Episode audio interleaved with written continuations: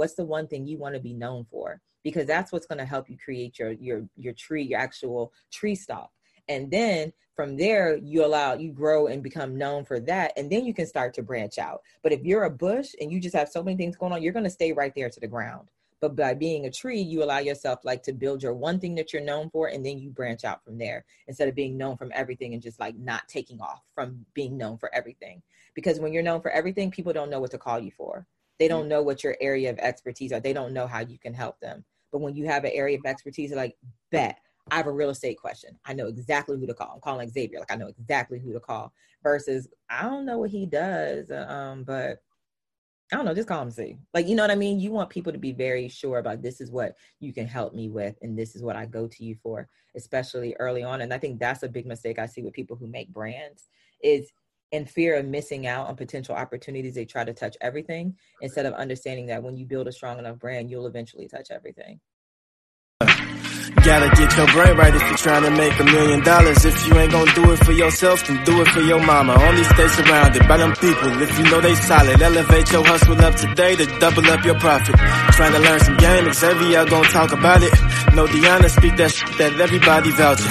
Ain't no more excuses valid. Get up off the couch and get up in your bag. To your bank account, need an accountant. I study millionaires cause I was born a visionary. You still believe in limitations, why you acting scary? You can't distract me from the paper, I've been chasing greatness. I'm stacking now and balling later. In the conversation, we strategizing, monetizing, piling up investments, and sacrificing temporary for bigger blessings. Yeah, a tapped in boss mind state. I multiply my grind rate and I match the way I Gotta get your brain right if you're trying to make a million dollars. If you ain't gonna do it for yourself, then do it for your mama. Only stay surrounded by them people if you know they solid. Elevate your hustle up today to double up your profit.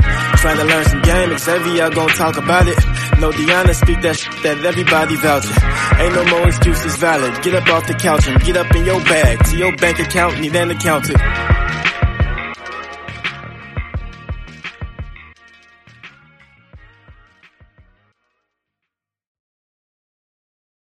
Today's episode is sponsored by B. Jones. B is a successful businessman and serial entrepreneur from Memphis, Tennessee. After being inspired to break into the real estate industry while working as a security guard, B has been able to completely change his life and many of the lives around him through his various business ventures, one of those being the 200K Club. B really takes great pride in helping others, and if you're in need of advice, whether it be business or real estate related, you can contact B at thebjones.com. In other great news, we released the official Millionaire Mindsets merchandise. Go to mmindsetspod.com to check our exclusive new collection of hoodies, t-shirts, and sweatshirts before they sell out. We'll be releasing new merchandise regularly, so be sure to sign up for our email list to get notified when the new releases drop. And make sure you tag us on social media at mmindsetspod to get featured on our pages. Thank you for your support, and we hope you enjoyed this week's episode.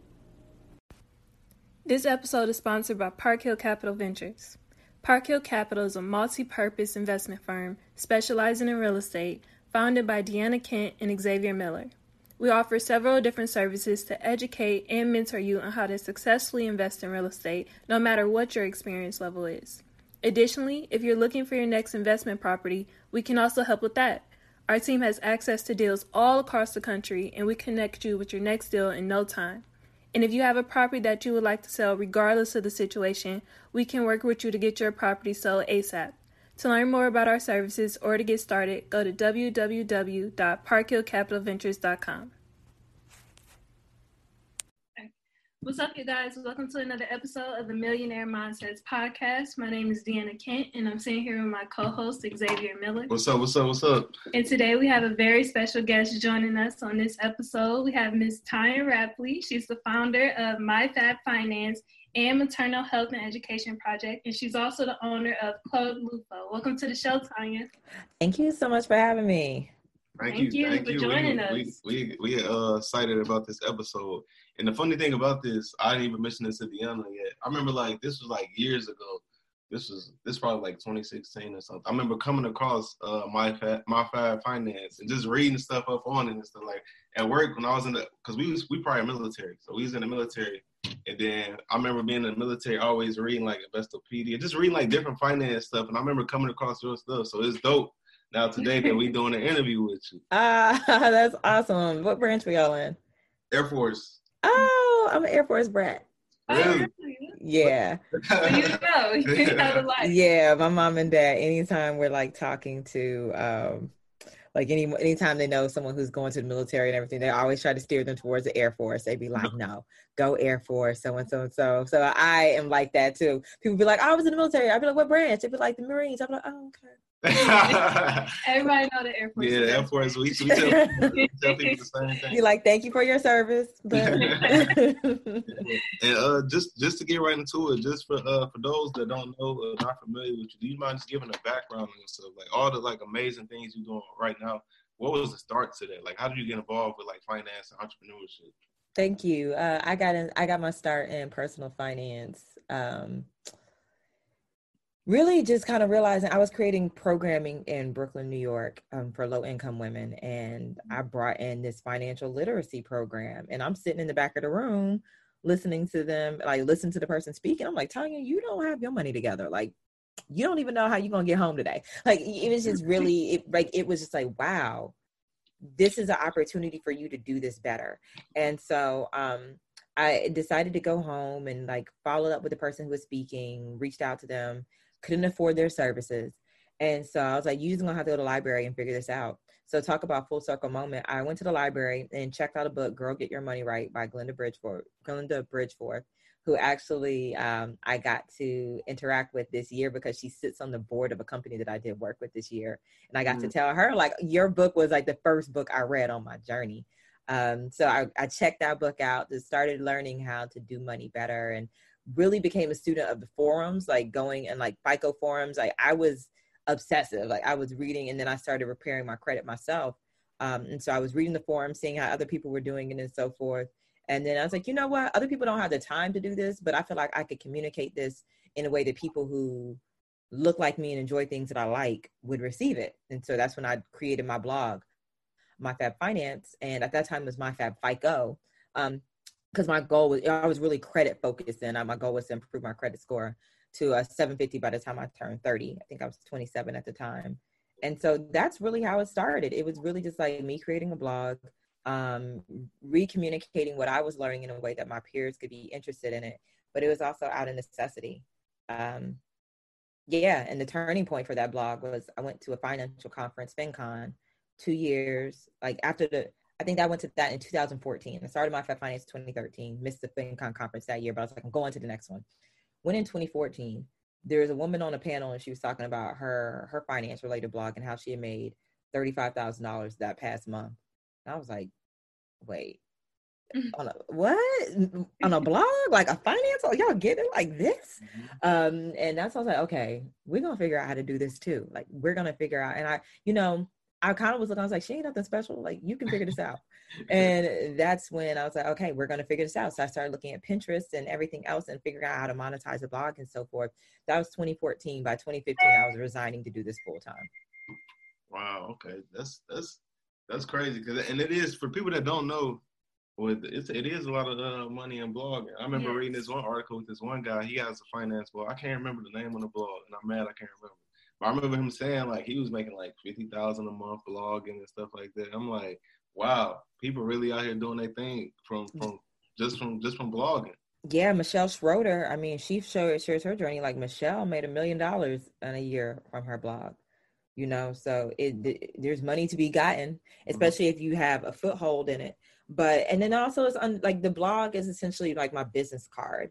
The blog it kind of it adds to my legit- legitimacy. It is my real estate online. But Mhm. my revenue streams don't necessarily just come from the blog. They come from the things related and the opportunities that the blog provides me Right. with. So um yeah, I mean we if y'all want to get into that, we can get into that too. Yeah. Um, because I just had a call with someone earlier today and she's like, I'm thinking about starting a blog and so forth. I'm like, you know, I don't advise for anybody to start a blog necessarily right now because when I started my blog, there was no Instagram. And it was like there was Tumblr and Twitter, but the micro like people's attention spans have shifted so much now and they don't read blogs that they used to like they go to social media profiles. So what's the easiest way for you to get your content in front of someone without disrupting without them having to create a new habit to receive your content Right. Um, so I, you know, I highly suggest that people start with a, a social media profile because the you don't have to invest the resources that it takes to build a blog, and you can test your concept to see if your content is sticky and people, if your subject matter and the way you deliver your stuff resonates with people before you invest in building a website. Mm-hmm. That's that's a that's a gem right there. So, cause I know it's people that probably they they probably when they see stuff like that, people making money. You know, people often just imitate quickly, like, "Oh, mm-hmm. I'm gonna do that too." But like industry can change, te- technologies can change, and it might not be the same opportunity for you there for people that already grew like my finance. You know, exactly. Yeah, so that makes perfect sense. And a question I have for you, um, something you said that really stood out to me in your journey is that the first thing you did was you were being you got realistic with yourself about mm-hmm. where you were financially and all that and that's pretty much what jump started everything for you and i noticed a lot of people struggle with that. They don't know how to be realistic with themselves about their finances. So is there any advice you can offer to people or why do you think it's why do you think people have such a hard time just you know taking that initial step of you got to be honest with yourself and about you know your financial status? You know i think self-awareness is really powerful. Um and i think that it's not something that a lot of people have um or a lot of people aren't comfortable doing like it's and then it can also it also can become a point where it's detrimental where like it paralyzes you from making decisions because you don't trust in yourself you're questioning everything that you do or you don't believe in yourself but I, you know, I always get in the habit of asking myself, like I ask myself the questions that I need, I feel like I need to ask myself. So growing up, like I'm a, I'm a Gemini. Um, growing up, I also was like kind of that student where I could study the night before and get a good grade on the test. Like school was relatively easy for me. Um, and I say that because, and I, and I can't say I necessarily pushed myself as hard as I could have. You know, I like put myself in situations where, like, you know what, you're gonna be at the top of this, so let's stay here. Um, but what I, I, say that because, like, I was always in a position where I had to ask myself questions because everybody always assumed that I had it or I knew the answer or that, like, like I was good. And even now as an entrepreneur, like, I really do have to seek people who who will um, hold me accountable, but also ask me the hard questions that other people won't ask me. So that accountability i say that like it is asking yourself the hard questions. It is asking yourself like am i really in this financial situation because i'm not making enough money? Or am i in this financial situation because i'm making the wrong decisions with the money i'm making? Am i in this financial decision because um because uh, like i've budgeted as much as i can and like i've hit a wall? Or am i in this financial situation because i haven't created a budget and i haven't done everything i can to change this situation a lot of people don't want to ask themselves that but when you ask yourself those questions then you can create solutions because you realize okay then let's do this differently. Let's do that that differently and let's see what happens. Um so that's what like just really get, in getting in the habit of asking yourself like have i exhausted all of my options? Have i done everything that i could and i'm supposed to do in the scenario? Or is there something i could do better? And let me try to do something better and see if that changes my outcome it's powerful. I like that. Yeah, I, I like that too. And uh, something you spoke on that I think is extremely important, and I always like kind of talking about this topic, and it may be because it's something like we experiencing right now as our like uh brand with the podcast is growing and stuff, and that's brand partnerships, like leveraging mm. your leveraging your stuff to get partnerships. Because if you don't know, for people that's listening, that's where most of the time where the where the real dollars come in. Which that's where the real money comes in at where you can really, you know what I'm saying, capitalize off what you built. So do you just mind just talking about that for a minute? Like just yeah. things you can do, whatever you got, it's cool.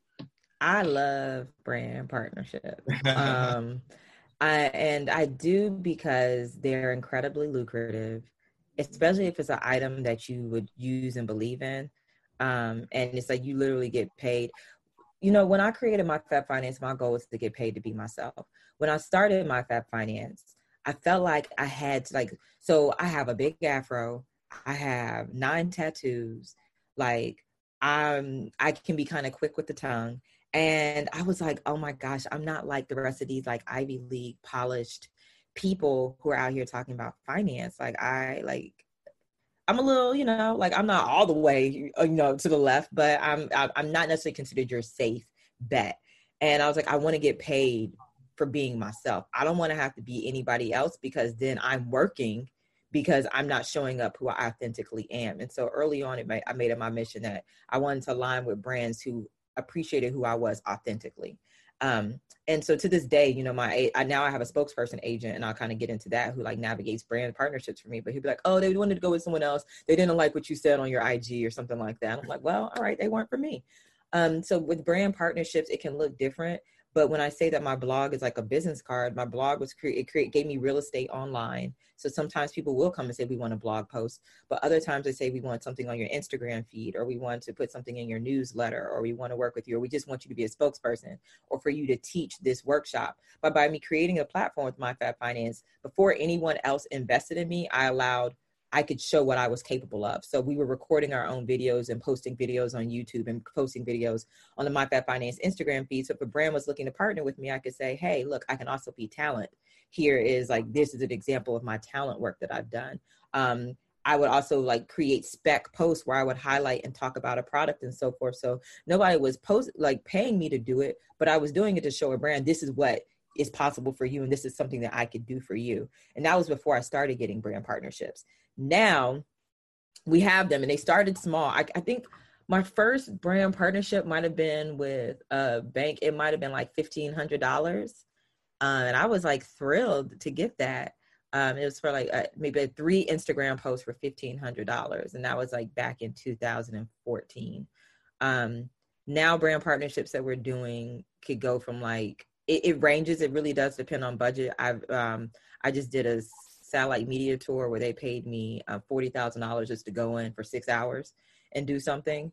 Um, I've done another spokesperson deal where like I shot a commercial for them and did like a few social media posts. That was $60,000 project. But then I've also had some things where like, hey, can you just do two Instagram posts? We just did one. It was like two Instagram posts for 8,500. So it just varies, but that still is more than like the hourly coaching, so forth, and everything of that nature. Like I literally can make my expenses in a matter of like an hour on my expenses for like the next two months in a matter of an hour. And then what it leverages and what it enables me to do by doing brand partnerships and anyone who's considering them is if you have an audience that you serve, especially an audience that is financially insecure, you don't have to rely on your audience to sustain your lifestyle. Like anything they do is icing on the cake. So like my membership club, that's icing on the cake. That literally is just like extra money that now I'm like, okay, great. I don't have to pay my team out of like my pocket or my earnings. I can just pay my team out of the membership club money.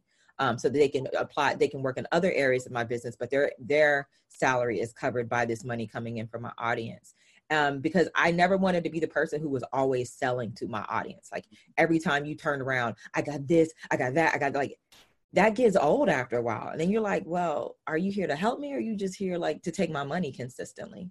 Um, so that is why like I moved towards the larger opportunities so that I could subsidize serving my audience in a way that's affordable for them, that respects their their space. It also allows me to cover my costs. Mm. It's a lot you said that I definitely like, and I want to go deeper into. So I know I just said a lot. I'm sorry. It's a lot. Yeah. And I like I like that you because we talk about this often, like being too salesy. Because we see it with brands. It's like every post is about I got this deal, fifty percent off eh, eh, every single time. And it's like, yo, like I, me personally seeing it from if I put myself in the consumer mindset is like like you said, it's like when they just want my money. You want somebody that's feel like they really trying to help you and help your situation better your mm-hmm. life. So I think that's, mm-hmm. a, that's a major gem you said. But something, but going back to the uh, partnerships, because I know people gonna hear this and they're gonna be like, "Hold on, what? Like she did what?" so let's let's take it from like before, like starting that point. Like, do you go? Does someone go looking for the partnership, or do you wait for a partnership to potentially come to you? So what I have found, we have pitched people, and I'm actually what I'm focusing on this year is getting better about outbound pitching.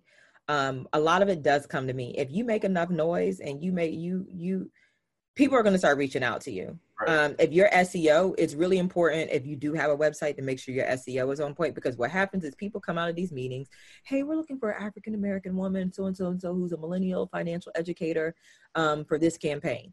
They're going to go to their desk, they're going to type in African American millennial finance and like you know if you've done your seo and so forth you're most likely going to pop up and so you'll be in a list of cont- contenders and then they'll reach out they'll look through your profile. So if you're if you want to do brand partnerships I, I say always audit your profile and ask yourself if a brand was to come look at my profile first ask yourself who's the ideal brand partnerships i would like to work with? Mm-hmm. and then look at your profile and say if i work for this brand would i reach out to this person based on what i see and also do your research and see who they're working with. Look up the hashtags look up their names see who's tagging them see what type of existing brand partnerships they are um, so they are funding or like who else is working with them and the type of content they're creating. And maybe you can create something like you'd be in alignment with that or maybe you know you would offer something completely different but still relevant to them. So have a look at that. Look at your profile to make sure that when they do find you based on your seo they go to your platform. It all checks out and they have to reach out to you because you're just that in alignment with what they need. Um, and then from there you know numbers are very interesting with that. So a lot of people do reach out to me. A lot of companies, um, uh, we it's very rare that we do outbound work, even though now I have an agent and so he does pitch me for stuff. We did land a pretty big contract the top of this year that he had pitched me for. Um, and we're still working on pitching. But the thing about pitching is sometimes people already have their budgets, they already have their campaigns in mind, and they're just like, uh, "Cool, thank you. Um, we'll, we'll, you know, we'll keep it in mind." Another thing is that some, a lot of times you'll be reached out to or connected with the agency. So mm-hmm. there's all these um, marketing agencies that do the work for brands. So like Procter and Gamble isn't going to reach out to you. Their agency, which might be Edelman or might be MSL or might be Fleishman and Hillard, like the agency they contracted is going to reach out to you. So that does become challenging because you don't have a direct relationship with the brand. So if you want to pitch something bigger, um, you have to go through their middleman who kind of is like it's in their best interest to keep you away from the brand so they can keep making money. But then the advantage of that is a lot of times these um, these middlemen are working with lots of clients. So if they come to you with a say they come to you with like a $700 or $1000 campaign not might not be something that is ideal for you price wise but you know that they have other campaigns that they're going to be working on. So maybe they come to you for a procter and gamble campaign but then next week or you know next month they might have a um, a marriott campaign or they might have a, a turbotax campaign. And because they enjoyed working with you on that past one they're going to bring it to you bring you another opportunity. Um, so it really is a relationship game if you aren't successful in reaching out to the brands um, but the best thing I could do is like I just would say is just make sure all roads lead to you online. So when they look for someone to check those boxes, it's easy for them to find you to check that box. Mm, I like that. So I know you've been doing this for years and you know you got a lot of experience, but for people who are getting out, like really just getting their brands established, do you feel like it's a like a certain criteria that needs to be met before you start looking for partnerships or should it just like come naturally or should you wait for people to start reaching out to you um i mean you you definitely you you know you want to have I'm all about being authentic, but then you know, there's there's you can be too authentic. You know what I'm saying? Like I'm not like there's certain things that just don't need to be on social media. They're just like you know, and especially depending on type of brands that you want to work with. Um, so you just being mindful of what you're putting out there and that you like you take your profile and your voice and your your platform seriously but also that you engage with your audience. I mean i think that's the most important thing is audience engagement because you can have the most beautiful profile but if your if audiences don't engage with your content like that's that's what a brand is hiring you for is your relationship and your ability to influence others.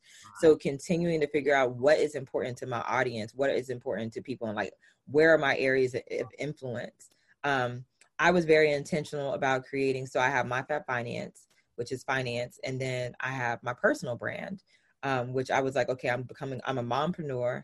Um, I want to start moving into the mom lane and like the lifestyle lane. And so I created my own profile separate of my Fab Finance that allowed me to focus on like the person behind the brand, like my family and so forth. So I could start working with brands on in, in that lane. And initially, early on, it wasn't like people were sending me stuff. So I would just DM companies, hey, do you work with influence? I waited till I got to like 10K. And then once I got to 10K on my personal, I started reaching out to brands. Hey, do you ever work with influencers? Do you ever work with influencers? And at that time, it might be free product in exchange for like some photos and stuff like that. But then now it's to the point where brands do pay me for stuff on my personal platform as well because they saw like the content I created for others that they didn't know, they send it to me for free in exchange for, you know, just like for me to post it in exchange for product. Um, but now they assume they would have to pay me. And even to this day, some people will approach me like, oh, we got this product to give you. And if I like the product enough, I'll be like, okay, cool, let's do it. But if I don't, it's like you guys, guys have to pay me for that. Mm-hmm. Um, so I, I would definitely say just like start with, you know, 10K, like having that K behind. Mm-hmm. Um, the your number is important, and as you grow, like the demand, and then making sure you're engaging with your audience, making sure that your audience is engaging with you, like you have that two way relationship with them, um, and that they they are invested in what you post and so forth. And it's it's hit or miss because sometimes I post something, I'll be like, this is not gonna like, I'm just gonna I'm gonna post this because I want to share this, and then it blows up. And then sometimes I was like, you know what, this is what the people need to hear, and I post it, and it kind of be like trickle, trickle, trickle, and like you know. So you also never know what your audience wants to to hear, um, but and it's consistently consistency, consistent, consistently showing up. You guys have a great Instagram. Like I've already posted and reshared some of that stuff. Like I love it. Um, I think in our space, it is also important. One thing that I have seen different, and it just is all just depends on what your business model is, is that the industry you're in matters. So I've seen people who kind of like move towards MLMs and um and I, by MLMs, I mean multi-level marketing programs and so forth, which are legitimate generators of revenue for um, some individuals and so forth. But I have found that company, corporate companies do tend to shy away from people who are heavily involved in MLMs and those type of financial products. So you won't necessarily see a lot of credit repair people who have brand partnerships. Um, right. It's it's it typically is like the general financial educators um, that they'll they'll support. And I I even remember there was an insurance company, and one of my earliest partnerships was with with Green, with Green Dot, not Green Dot, was with Rush Card. And I remember I had a relationship with someone at an insurance company, and she was like, "Yeah, we don't touch those kind of products. We're gonna have to wait for you to distance yourself from that for a little bit before we can talk about, you know, running a campaign with you." So it's you know it's understanding that sometimes what you're affiliated with can affect your brand partnerships and the companies that reach out to you as well. Mm, damn, that's crazy. And uh, I want to ask you about because you mentioned having your personal brand, then also having like your business brand. So, do you mind just talking about like I'm trying to figure out how to how to how to word this question, but just like why is it important to have that that uh that different the I can't never say this word right differentiated I can never say that word right. Basically, why is the point to have like a different look, a se- right, a separate look from your personal brand and your like your business brand pages? Yeah, so like I like all the money, like, right. and I am like grabbing and raking it in right now. And I remember with my with my Fab Finance, um, I was managing it myself at that time. I just moved to California. I reached out to Disneyland because I wanted to go with my husband. Like he had never been, so I wanted to take him to Disneyland. And at this point, I think I had like we weren't at 100k yet, but we were like 89k um, followers on my Fab Finance, and they responded to me like uh, your demographic is not in line with like our target. And I was like, I mean, people have families and stuff, but essentially they were saying we want people who come spend money in our parks. And you talk about budgets and financially responsible living, and we don't want a whole bunch of people to show up who bought stuff on Amazon to be here. We want people to spend money here. Mm-hmm. Um, and so that made me realize is that like some brands that I want to work to work with, they want people who spend money. And it also like I felt like there were certain limitations when I was running everything that my through the MyFab Finance Instagram. There were certain things I couldn't talk about. I didn't want to make it me, me, me. I wanted to make it a resource for other people. So that's another reason I created my brand, my personal brand, was so that I could talk more about myself, talk more about the journey, talk more about my family, um, and the things that matter to me. Um, so that the people who were there strictly for finance, cool, go to MyFab Finance anything you want on there. But if you care about the person who built this business, then you can come over here. And brands also, this brand is about mompreneurship and like designing your lifestyle. This is not necessarily about financially responsible living. So people of this demographic, we spend money. Like over here on this side, like we make money, we spend money. Versus my Fab Finance, we're trying to figure out how to get to that point. So it allowed me to diversify um, the brands that would be interested in working with me.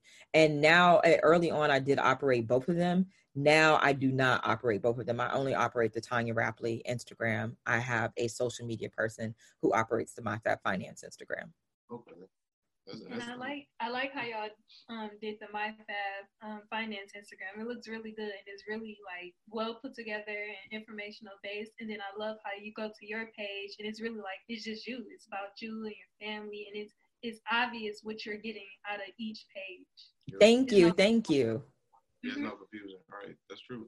Thank you. Uh, what do you think about this concept? Because I talk to a lot of people that, um, excuse me, that's trying to start their brand or they're looking forward to starting their brand. They like, I'm gonna wait till I get this camera. I'm gonna wait till I get this. I'm gonna get, wait till I get this situated to start. Like it's like they pretty much waiting on like everything to be perfect to to to start branding themselves. And I'm like, I, I used to think like that too. And then I'm like, no, nah, you could just you could get all the cute stuff later. Just start mm-hmm. and figure it out later. Like, what do you think? Do you think? What do you think about that? You know, um, it depends. So like I, I just bought a company in November and like I'm really trying to get out of my head with that because we're going through a rebrand with the website and everything. And like I'm like, no, we can't promote the company because we already had it already had active subscribers and it was working because it was revenue. But in my head, I'm like, no, I can't really aggressively push this until we rebrand and get our photo shoot done and like get our packaging and everything. So like holding off on that. But in the same sense with my fab finance, like it was just getting started. It was just showing up. And sometimes if you look at people when you're a creator you get caught up on the aesthetics and like the creative process instead of understanding that people just care about the message like when right. we look at what goes viral and stuff like that grainy videos go viral like bad audio goes viral people do not care we get caught on that as creators and i'd say like start it and then build as you grow i wish i would have saved the very first version of my Fab FICO.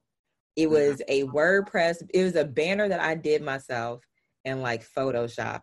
It was so it sucked. It was so ugly. It was, but it was like me just getting started and me doing something. And then like once I started bringing in a little money, then I was like, okay, now I can pay someone to design a professional logo. And then I ended up having someone design another professional logo down the line and like to, to refine our brand. And then we just redid our site last year. Um, like so you can always build, but you won't have anything to get build upon if you don't get started. Like if you're waiting until yours is perfect or you're waiting till you, present yourself like that's valuable time that you lost in building your audience, building community, and much more time for someone else to come in who's like, no, I'm just gonna get started right now and like claim that audience that you could have been serving, but you wanted to wait till you're perfect. And they were like, let's do this. One person I love, I love Kezia from Black Up Black Upstart, um, Kezia Williams um, because she like her videos are relatively low production. Like it's her on a screen talking to people. Like other people feel like they got to do like this ornate. And I talk to my husband about that all the time. So my husband is actually a video professional. And so I could be like, babe, I want to shoot um this video. And like he's like, okay, we need this camera, we need this light setup, we need this background. I'm like, it doesn't have to be all that. Like I don't want to, I don't need all that. But he's a creative. Um, and if it was up to him, we probably wouldn't have stuff done, or we would invest so much in the overhead of things that it, the payoff wouldn't make sense. Uh, I learned that with my very first course that I did. Very first course I did was financial preparing to be your own boss. We shot that thing on green screen. Um, my husband used to work for BET, so we shot at a, a green screen at BET on the weekends. Invested everything into the look of the course and didn't invest in the promotion of the course and like the the um building our funnel and everything else so the point where we had invested like multiple thousands of dollars in the creation of that course and when we dropped it we didn't make our money back and i said i'm never going to create a course like that again um, my membership club is mostly comprised of me shooting live videos and doing live classes and the replays and sharing the replays and it literally has no production value but it's made more money than that expensive course that we created did um, so sometimes it's really not about the production value. It really is about the content and just making sure that people see it and marketing it. Mm. See, that, that's powerful right there. And something else that you spoke about earlier, you said your spokesperson agent. And I've been waiting to ask you this ever since you I'm I was about to what like so what does the what does your spokesperson agent do for you? So I, I I'm not shy about asking what I deserve, asking for what I deserve. Okay. But sometimes we have our own limitations on what's possible. So with me bringing in a spokesperson agent, uh, my spokesperson agent is a Jewish man from New York who is not afraid to go toe to toe with these companies and call them crazy and be like, no, she deserves more than that. Um, and it's been helpful for me to have an agent because on one end, they know what I should be getting for jobs because they negotiate jobs for other people. Right. So they know what I should be getting. and then also it'll it puts someone else in between me and the client so I literally show up just like not knowing any of the backstory, or I might know I might be privy to the backstory, but I wasn't the one like pushing back. It was someone else pushing back on my behalf. So now I can show up without any of that energy and be like, "Hey guys, like I'm happy to be here. I'm so happy we worked this out." Meanwhile, there's been like they've been going at it behind the scenes without me. Um, so that those are the main two reasons. It's like making sure that I'm not leaving money on the table and having someone to bounce um, bounce rates and so forth against and then also having someone kind of to intercept um, the the negativity that can arise from negotiations, but then yeah. also to intercept with these brands because some of them like I'm I had one brand partnership last year and like the person was texting me at like 9 p.m. And I was like, no.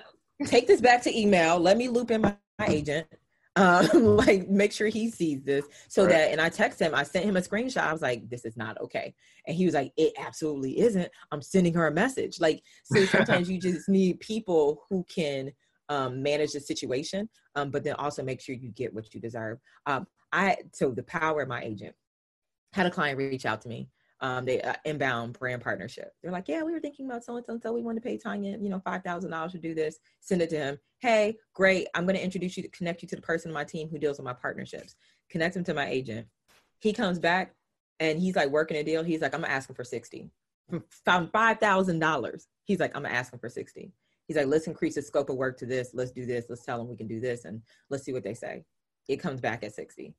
So it's like that was literally a dip. And so he takes twenty percent but that was literally a difference between a five thousand dollar job and a sixty thousand dollar job. Exactly. You can have this twenty percent, bro. Like you, like you earned no. it, and that that's the power of having like he's you know it's essentially having someone who's a good salesperson, but right. he also moves in this industry and he um, rubs elbows with a lot of companies and has a lot of relationships and so forth. So um, he'll loop me into deals that he's working with someone else. I had an Invisalign partnership two years ago that was something they reached out to one of the other people he rep, rep um, he represented and they like they had had braces and they didn't need the partnership so it came to me as a result so like that's another um, power of working with someone who has those relationships is like maybe somebody wasn't thinking of you and they'd be like well have you thought about this person because it it behooves him to to pitch me because right. like that way that deal doesn't dry up and he can just pass along to some one of his other clients and it like gets some eyes on me from people who ordinarily might not have been looking at me as a potential um a potential partner mm. so mm-hmm. with that being said you kind of just made me realize it's kind of like a mistake especially for people who that's like in similar positions to you to not be working with somebody that is a, a like an agent I wouldn't say it's a mistake. I didn't get my first agent I started working with him in 2016.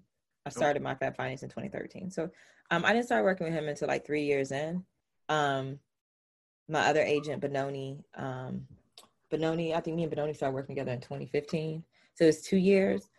Um, so it wasn't necessarily a mistake. If you don't have an agent or don't have the benefit of having an agent, it, what is a mistake is not asking around and not right. asking other people. So like if a brand part of a brand approaches you, me and my friends, we have communication like one of my closest friends she'll hit me up. She's like what do you think about this? This brand this brand is offering this. I have like four friends that hit me up on a regular basis like hey this brand is offering this. What do you think? And i'd be like mm, that's not as good as they can do or ask for this or ask for that or see if they have this or so and so and so. So it, it is a mistake not asking other people who know what you can get um, what you know if they think it's a good if it's if it's a good deal or if you should negotiate a little higher because and that's free. I don't charge people for that. Like I don't charge them 20% for that. But it's just out of GP, I want my friends to do well too. And I don't want them to get taken advantage of. So I'm gonna let them know, like, no, that's probably is the best you can do, or no, absolutely that they're lowballing you. Don't do that. Mm. Okay. So out of all the um, different deals and partnerships that you've done, what would you say was your most favorite partnership and your least favorite? You ain't got to put the company on. I was like, can't say no names. All right, no, you ain't, you ain't got to do that. Don't do that. um, I, I generally enjoy most of my partnerships. I um, I don't accept a partnership if I don't feel like I resonate with the product or like. So I genuinely, I generally enjoy them. So I would say most of them I do enjoy. I can tell you what types I don't enjoy is mm-hmm. the brand partnerships where they micromanage the content. And so it's like you chose me because of my uh, my authentic voice, but then you want to control the way my voice is like communicated with my audience. It's like, you know, I'm from the South. So I like I use language slightly different and like I I know how to use language properly, but sometimes it doesn't sound right. Sometimes I want to say I be looking instead of I'm looking. And it's like you don't need to correct that. And because that's what's authentic to me. But like I really don't like brand partners who just really turn my copy into their by copy I mean like my social media captions. I'll send them a caption and be like, Can you change this? And we made these changes. I'm like, this doesn't even sound like me anymore. This is not going to resonate with my audience. Like they're going to read this and it's going to read ad because you took away the authenticity from it.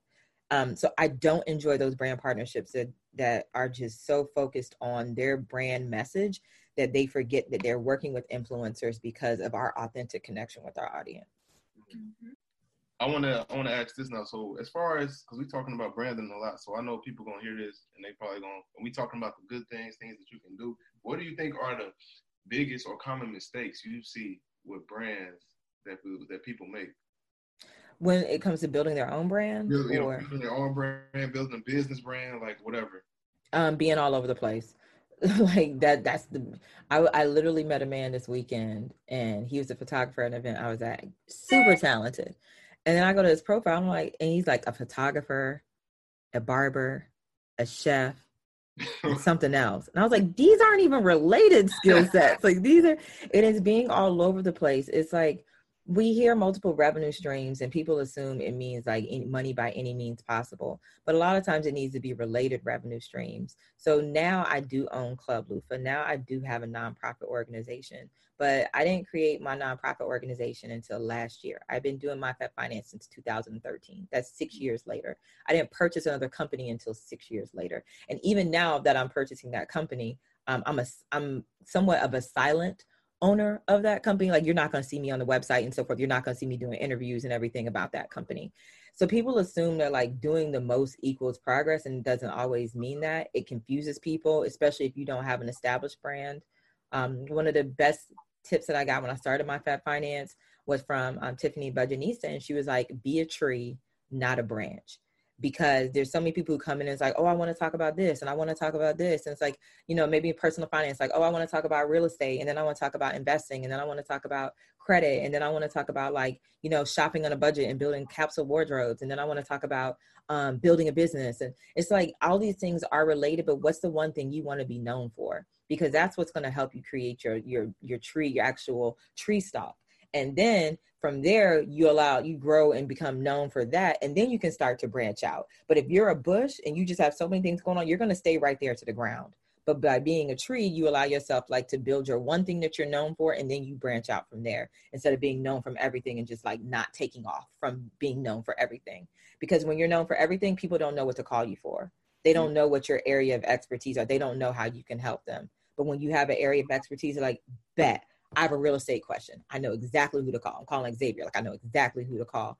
Versus I don't know what he does, uh, um, but I don't know. Just call him see. Like you know what I mean. You want people to be very sure about this is what you can help me with, and this is what I go to you for, especially early on. And I think that's a big mistake I see with people who make brands is in fear of missing out on potential opportunities. They try to touch everything instead of understanding that when you build a strong enough brand, you'll eventually touch everything.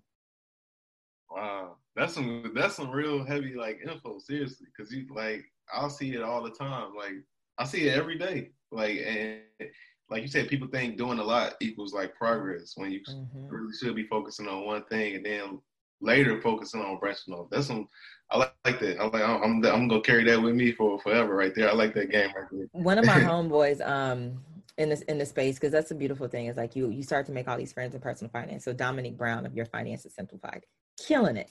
Awesome, mm. brutally, brutally awesome. His systems, like his systems are crazy. Dominique is like bringing in like multiple six figures every single month because his systems are so tight. He started out being a credit guy. And I remember I had a call with him early on and he was like, What do you do? I don't know what you do. T, like, you know your stuff, but like you're all over the place. I don't know what you do. I don't know what to call you for. And I was like, dang, he's right. So that's when I kind of dialed back. I was like, okay, I'm going to be known for understanding credit and like helping people with their credit and so forth. And that's when I stepped back and just really focused on credit for like two years. Finance, everything else, I had provided you with finance tips, but like credit was my thing for like the first two years of MyFab Finance. That's why it was MyFab FICO. Um, and then FICO sent me a polite cease and desist letter oh okay i can't use this word. They're like no you can't use that word which is a blessing because my Fab Finance became more encompassing than just my Fab FICO. But um i focused on that and like he really like he hurt my feelings a little bit. I was like what do you mean? What do i do? And he was like it's confusing. Like you you're doing everything. Um so between him and tiffany like that really changed how i do it. And even now um, I ask myself, you know, I started my nonprofit last year. The nonprofit was really just like philanthropic, me wanting to do something to support moms. Um, and then acquiring Club Loofah, that more so is a economic play to create another business that is um, a, a, a, retail business that's not based on my intellectual capacity, um, so that I don't I can scale that easier. And um, but I'm still very mindful, like are you doing too much? Are you doing the most? And are you are you working in a focused manner or working in a frenzied manner? So even knowing these things you still have to ask yourself down the line. Yeah that, that's dang, that's man that's a, that's some uh, very important stuff. And i didn't even know until you said that i didn't even know it started at, you started pretty much as the credit credit person. Like and that, mm-hmm. and that goes to show you that you started at one thing and you kind of just grew it and then you branched onto other things that it works. So yeah I, I didn't know that yep. You know, and I, I, I really, um, and after I guess I go to like FinCon and be like, "You a finance OG," and it's just so funny to me because I'm like, uh, "OG," but it's it, that's I look at a lot of the people who are coming up in the space, and um, like I can see, I'm like, "Oh, they got it! Like they're gonna go far," um, or like, "Uh, they haven't figured it out yet."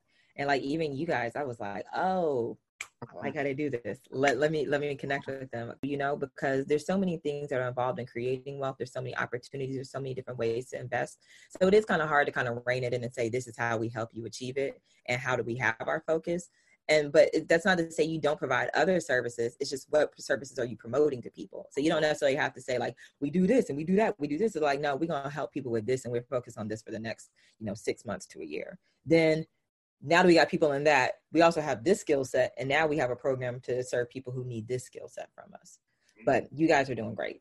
Thank you. I really appreciate that. And like they when they when they told you your financial Z, you really are. Like I said, this was I don't even know year it was. I was coming across my fat finance. Like, oh, this is dope.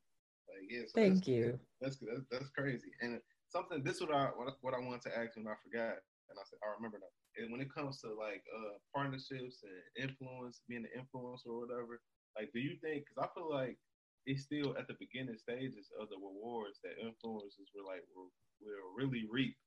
Like, do you do you think so as well?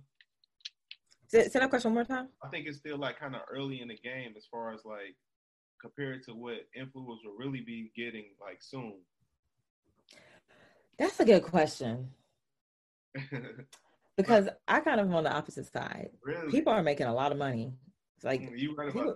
People, yeah, people are making a lot of money, and I feel like brands are kind of going to wake up because while I don't doubt the reach of influencers and the ongoing impact, brands aren't necessarily positioned to um, monitor that. Like maybe we ran a campaign with this person two years ago and now someone from the audience is just coming around to purchase they don't know that that purchase came from the touch from two years ago they they're so they're not being short-sighted but they're kind of focused on like how many clicks does it drive? How many purchases it drive today? We ran this ad with so and so how many like how what is the result today? Instead of understanding like it helps them build relationships with their audience.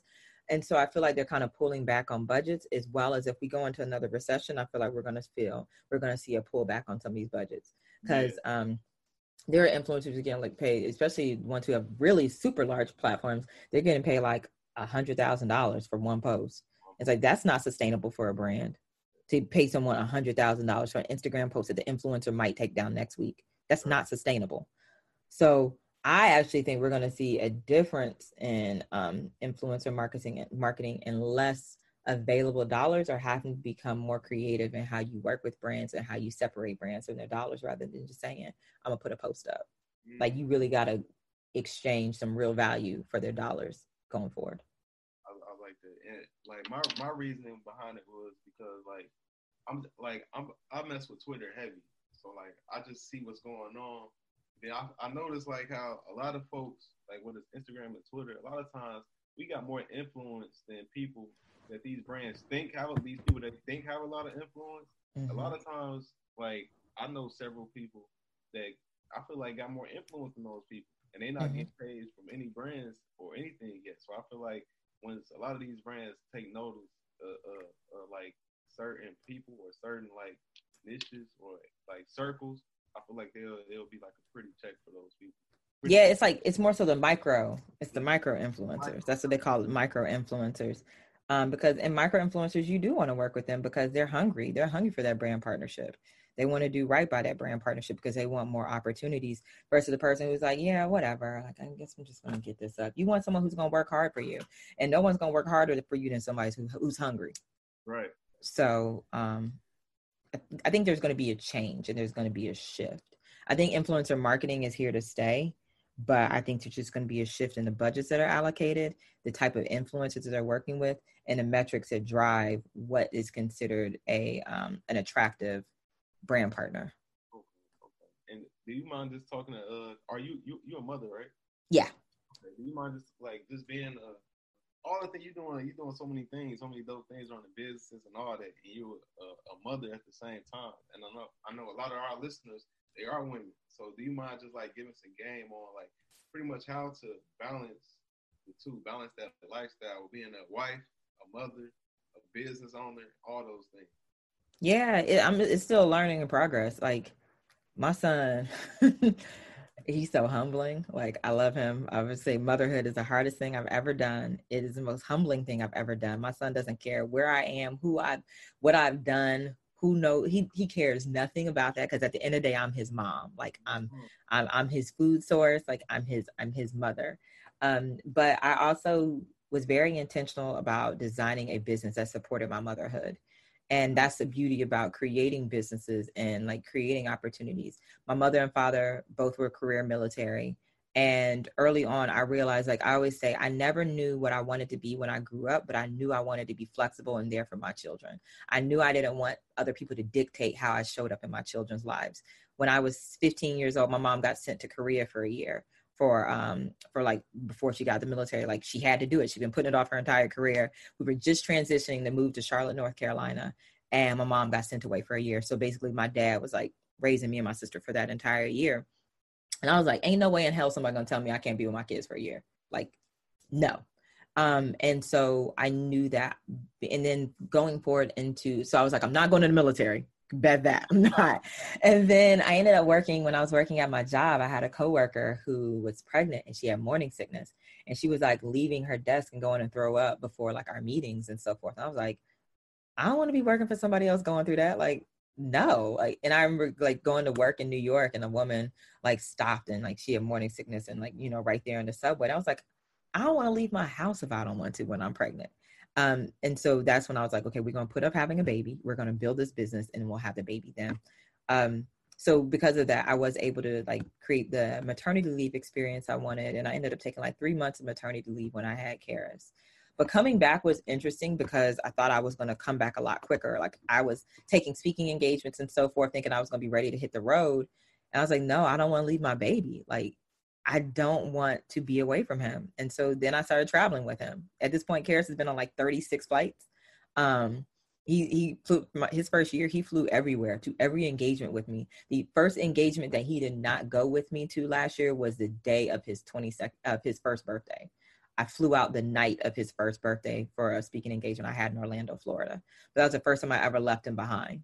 Um, and so it is, you know, building those relationships, being honest with clients. A lot of clients are um, people you work with are parents as well, and they understand that emotional connection. And so sometimes clients be like, okay, cool, you need us to fly, fly your nanny out too? Cool, we'll fly them out too.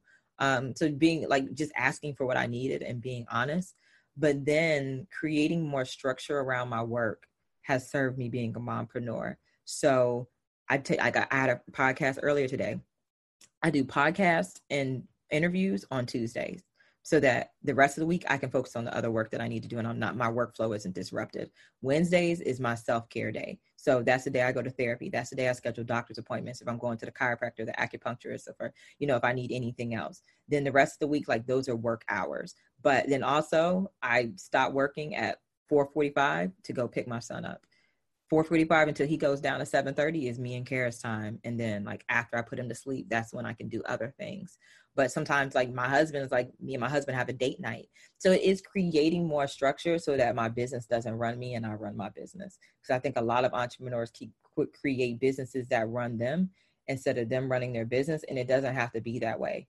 When you start asking yourself, what's the worst that could happen if I don't do this? If I wait till the morning to respond to this email, if I wait to the end of the weekend to respond to this email, ask. Like, I'll tell clients now, they're like, hey, can we get this? Sure, I'll give it to you in the morning. Like, I'm not working right now. Like, I'm, I'm not, you'll get in the morning, we'll be fine. And it's fine, you know, a lot of times. Um, so I don't let people push their deadlines on me.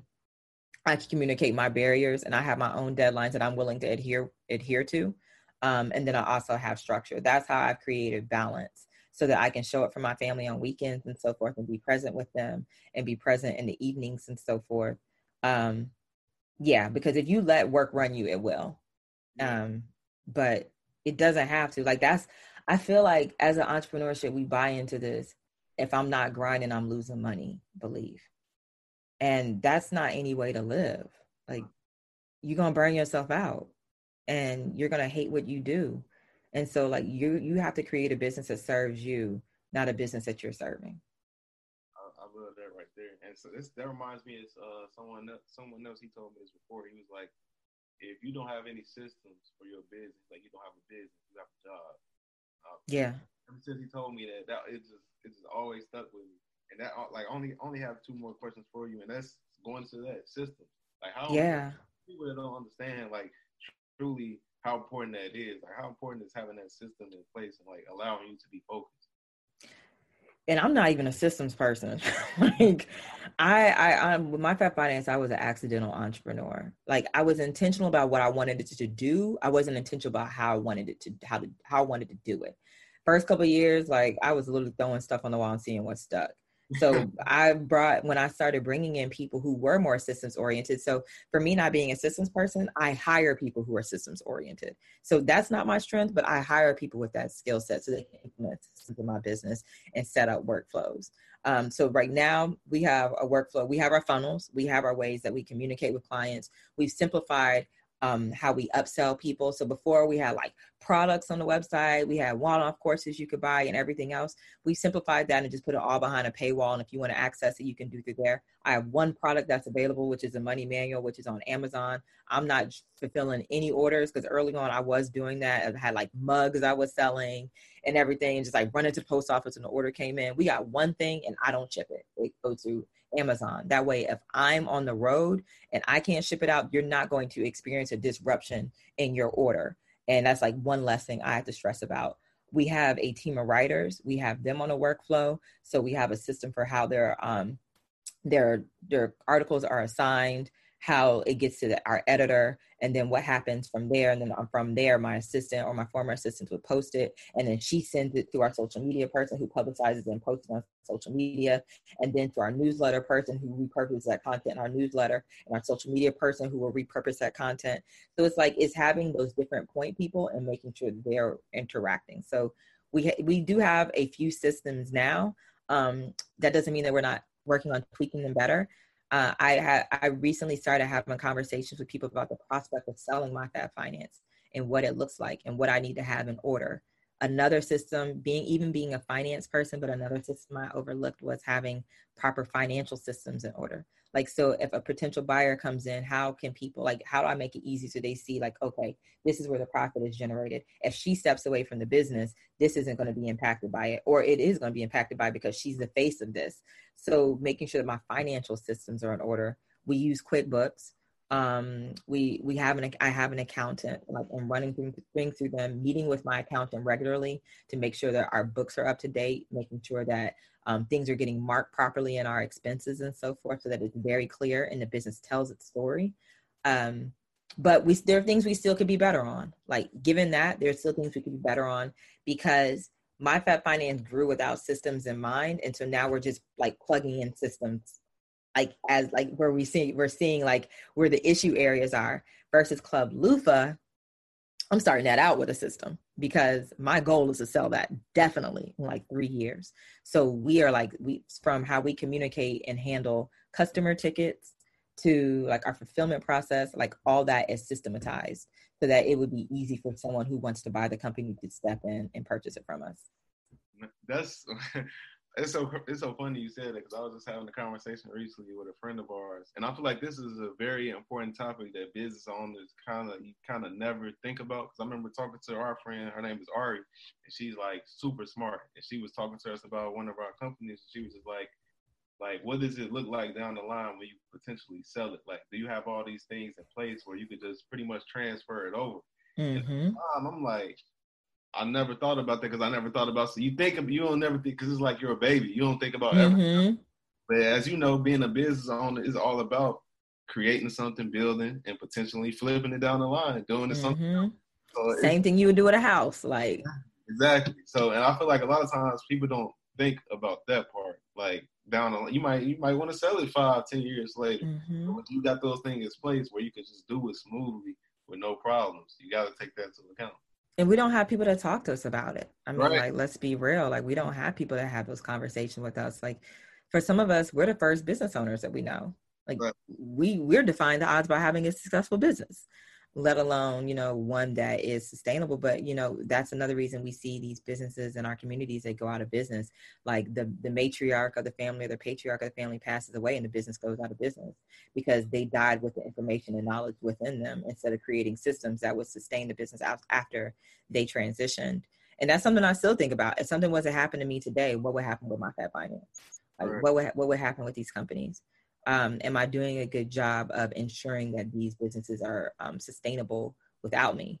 At the at this point, I'm not, but I'm continuing to work towards that because um, that's the reality that we live in. And especially when we think about creating generational wealth, Right. you want to create a business that can sustain your family even after after you're not here.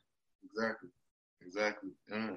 And this is this is uh the last question I this was something that Deanna wrote down. I guess she she's seen you talk about this online. You talked about it's tax season right now, and you talked about uh tips on maximizing your tax refund. I don't get those anymore. you said you don't give them no more? I don't get them anymore, man. Yeah. Oh yeah, no, no.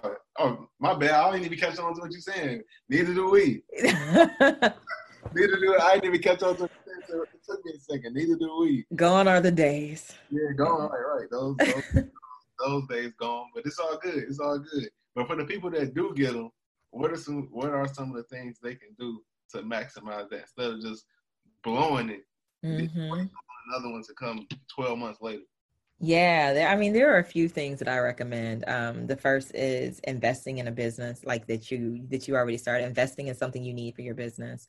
Maybe you did start on a shoestring budget. And you're like, okay, now's the time for me to get that camera, or now's the time for me to get that podcast equipment, or like level up my that, or you know, now's the time for me to put some money aside so that I can hire someone who can mix my audio or something like that, or someone who can make this job easier for me. So maybe they charge three hundred dollars a month, but they can actually, you know, post and upload my videos and you know make it easier for me to market the podcast or maybe it is so it is invest you know finding a way to invest in your business or invest in your interest um paying off a bill paying paying off like something that you need to get rid of. So maybe it's a credit card or maybe it's some parking tickets or something like that that's going to affect you down the line but making sure that you're paying off a bill um or you know taking care of any debt.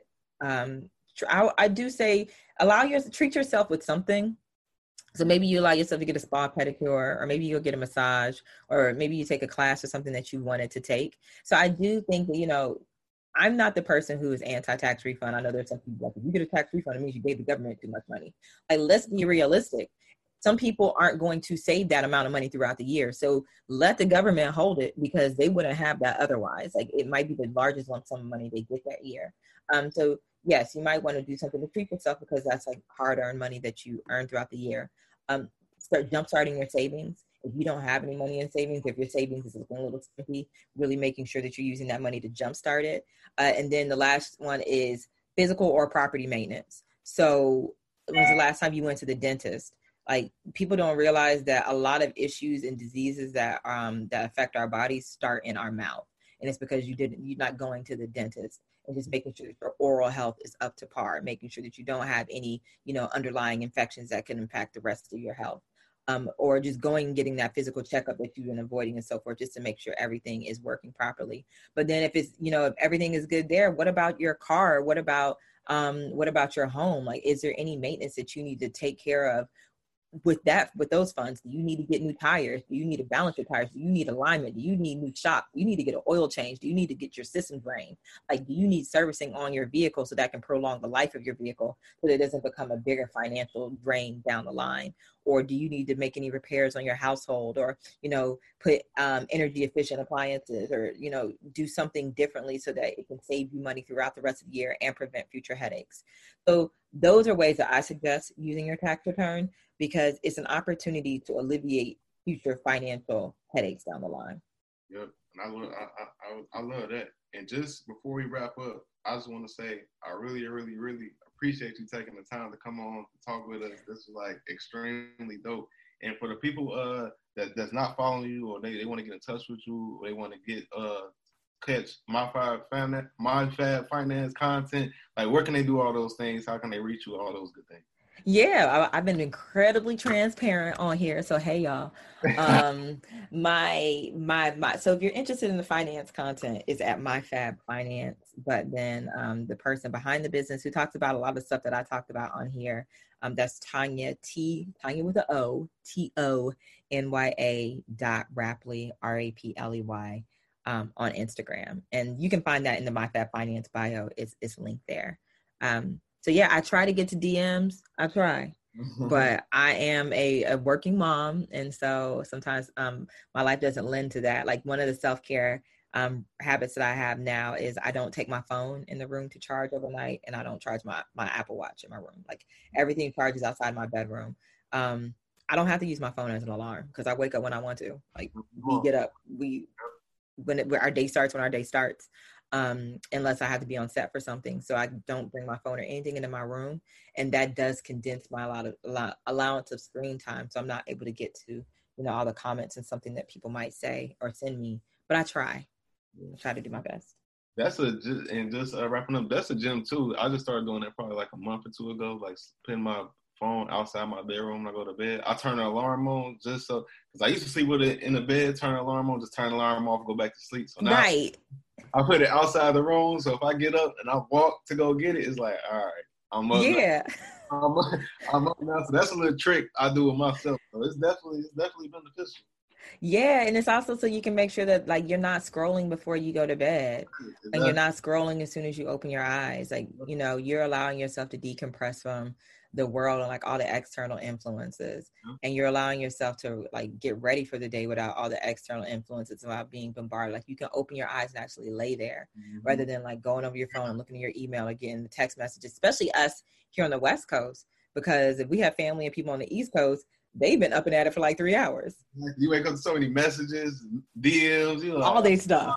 You wake up to everybody's stuff instead of just waking up.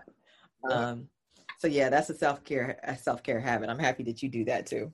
Yeah, definitely. And that's that's all I got for you. Like I said, I'm, we definitely appreciate that you came on. Like we definitely got to uh, link up soon next time we down in uh, LA. Please, please do. I like I said, I love what you guys are doing, and I'm always here as a resource. Like if y'all ever have any questions, definitely. Like we outside of this, we got to talk because maybe we can do an event or something yeah. when you guys come to LA. My co-working space just asked me like, "Do you want to do anything here?" And like, I have an idea for something that I think that we would be dope here. So. Oh yeah, let's say less. Say less. Let's let's uh. let's like. dude, I'm with it. Okay. Appreciate you. Have a good rest of your day. Thank you so much, and everybody. I hope you guys enjoyed this podcast. Yes, ma'am. Thank you. But that was another episode of the Millionaire Mindsets podcast. Uh, and wrapping up, for those who don't know, you can find me on Instagram and Twitter at Xavier C. Miller. And Deanna, you can find her on Instagram and Twitter at Deanna Kent. Appreciate you all for listening. See you guys next episode. Peace. Gotta get your brain right if you're trying to make a million dollars. If you ain't gonna do it for yourself, then do it for your mama. Only stay surrounded by them people if you know they solid. Elevate your hustle up today to double up your profit. Trying to learn some game, Xavier gonna talk about it. No Deanna speak that shit that everybody vouching. Ain't no more excuses valid. Get up off the couch and get up in your bag. To your bank account, need an accountant. I study millionaires cause I was born a visionary. You still believe in limitations, why you acting scary? You can't distract me from the paper, I've been chasing greatness. I'm stacking now and balling later. In the conversation, we strategizing, monetizing, piling up investments, and sacrificing temporary for bigger blessings. Yeah, a tapped in boss mind state. I multiply my grind rate and I match the way I vibrate. Gotta get your brain right if you're trying to make a million dollars. If you ain't gonna do it for yourself, then do it for your mama. Only stay surrounded by them people if you know they solid. Elevate your hustle up today to double up your profit. Trying to learn some game, Xavier gonna talk about it. No Deanna speak that shit that everybody vouching. Ain't no more excuses valid. Get up off the couch and get up in your bag. To your bank account, need an accountant.